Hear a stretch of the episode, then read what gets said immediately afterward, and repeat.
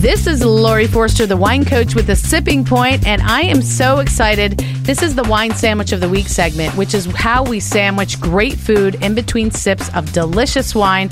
And who can help me do that better than Chef Robert Irvine, host of Restaurant Impossible on the Food Network? He's got more than 25 years of experience in the culinary profession.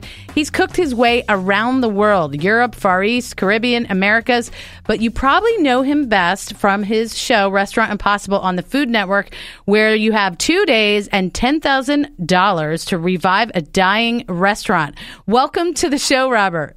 Thanks, Laurie. Very excited to be here. I uh, appreciate you having me on. Of course. Well, I'm really excited, and we're going to talk at the end about the upcoming Atlantic City Food and Wine Festival. I'm going to be there with you doing the wine seminars and cocktail seminars, and we'll find out what you're going to be doing there. So I'll get to uh, see you uh, this month at the end of the month. But I had my Facebook followers uh, tell me what they wanted to hear from you. So I have a few questions okay. here. And one of the things that people are really interested in is like, can you really do all that you do with just $10,000? The show is the realest reality show there is. It's 36 hours and there is only $10,000. And yes, we do with $10,000. Wow. There is no more money. No more money. And what's the size of the crew? Someone wanted to know how many people are on location with you?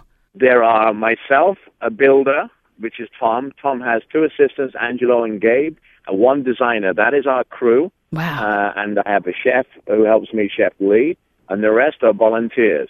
That you know, the the taping crew or TV crew has nothing to do with the build. They just film it. So wow, uh, there are literally f- uh, five, six of us. That's it. it. The rest are volunteers.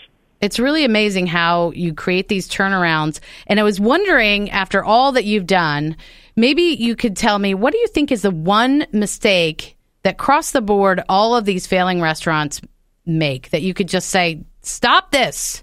Um, I think they are not um, thinking about uh, the next the next step. They don't think about technology. Technology is changing our world dramatically, um, and it costs money to do things the old way.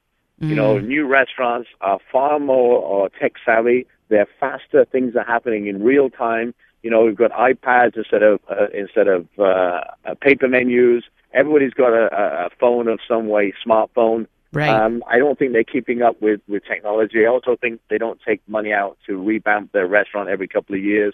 They take the money out instead of reinvesting it in, um, and they and they get complacent. Right.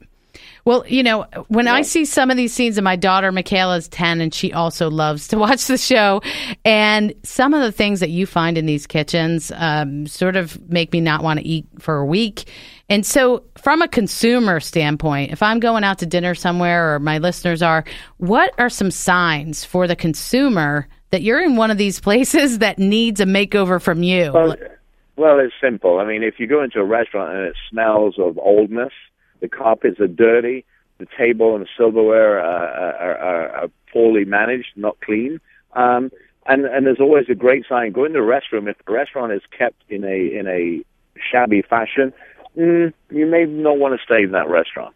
Right. I think that's that's great. And the other thing that I seem to see you do with a lot of the restaurants is really tighten up those menus because when you're in a restaurant and they're making sushi and pizza and burgers and Italian food, that to me just seems like there's no focus. Am I right? Yeah, um, people tend to put things on the menu that Mr. Smith, Mrs. Smith like, and they eat them once a year, and that's how menus get out of hand. Right. Um, and they keep this. The, there's no inventory control systems, and, and again, I'm going back to technology, but you know, we don't we don't keep track of our money.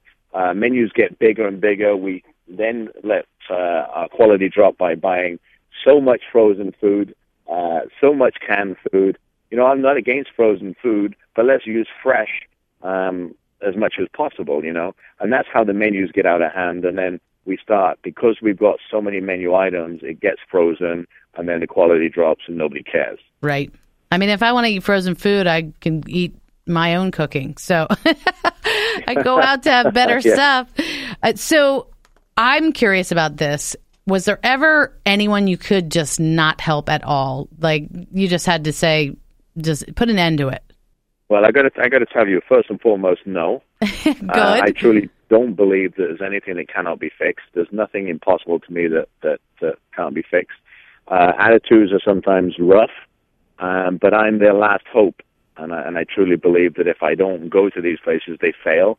Um, we we know that. We've just finished our 80th episode, uh, 87% success rate. Um, so we're doing pretty good on that front. Uh, Nice. People listen and change and are willing to change, um, and are willing to invest in in their future. Uh, then they'll succeed. If people think that they don't want to listen, they go back to their old ways, then they tend to fail. Uh, so there's nothing impossible. I never walk away from things. Uh, it's not how I do business, but uh, Wow, you know, that's is what it awesome. You're you're a good champion to have uh, on their side. so let's say there's a restaurant uh, tour listening right now, cafe owner, um, or or even just a general business owner who feels like they're in this position uh, that they're they are failing, they're not getting ahead. Can can you give us three things that they should do now? Like just don't Right, you know right now, stop. they should they should know uh, all their financials. They should know what it's costing them to run their business per day. They should know what the revenue they're generating per day, and they should be able to tell me or tell themselves exactly are they are they in business or are they losing money? In business meaning they're making more than they're spending. That's the first thing. okay. Then they need to look at okay, if people aren't coming in the door, why are they, they not coming in the door? They were busier before. Well, has the decor changed? Has the food changed? Has the service changed? Have they bought different products? You know, all these things make a big impact on on their uh, their business.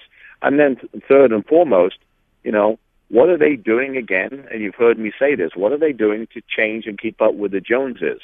You know, restaurants open fresh every day. They're newer, they're cleaner, they're more more tech savvy. So how are they keeping up with that? What are they investing in their future? There are three questions you better ask yourself before I uh, knock on your door. Right, and I, that really applies, I think, to any business, restaurant or otherwise. Yeah, absolutely. Right. Restaurant or otherwise, absolutely. Great. Well, I mentioned that you and I are going to be at the AC Food and Wine Festival July 25th through the 28th. You can go to acfoodandwinefestival.com to check that out. So, what do you have on tap for the festival? I know I know we're going to be tasting a lot of wine and cocktails. What are you going to be doing in your seminars? Well, I have two nights that are Toros, uh, Bally's, Friday and Saturday night uh, dinners, which are always fun and interactive. Great. Then on Saturday uh, night at 9 p.m., I will be doing a uh, on-stage cooking demo at Harrah's Theatre. Um, then later that night, uh, 10 till 1 a.m., I'll be at the beach soiree at Caesars. Nice. So that's going to be kind of fun. Yeah, we go cook and then we go and sit on the beach and mess about and have fun. And then uh, Sunday morning, bright and early, the morning cup uh, event, which is always good. So a lot of things happening there. Atlantic City, you know, I used to work there, so I know it very well. I know a lot of people there, although I know it's changed dramatically um, the last couple of years. But uh, it's always good to go to AC. oh, absolutely. I look Have a lot of fun with uh, my friends at Bally's. Yes. And, uh, it was a great weekend for everybody to meet and greet and uh, taste some great wines and taste some great food and just get a chance to meet people. Great. Well, I look forward to meeting you myself. And if you want to find out more about Chef Robert Irvine, go to chefirvine.com. Thank you so much for your time. I really appreciate it. You're welcome, and you can also follow me on Twitter, Robert Irvine One, and uh, we appreciate what you do. Radio is a great way to spread news fast, and uh, have a great day. And all you listeners, don't forget, come to AC Food and Wine. You're gonna Uh, have a great time. Absolutely. We're going to give away some tickets so they can come see you on stage. All right. Thanks, Chef. All right, you take care. Cheers.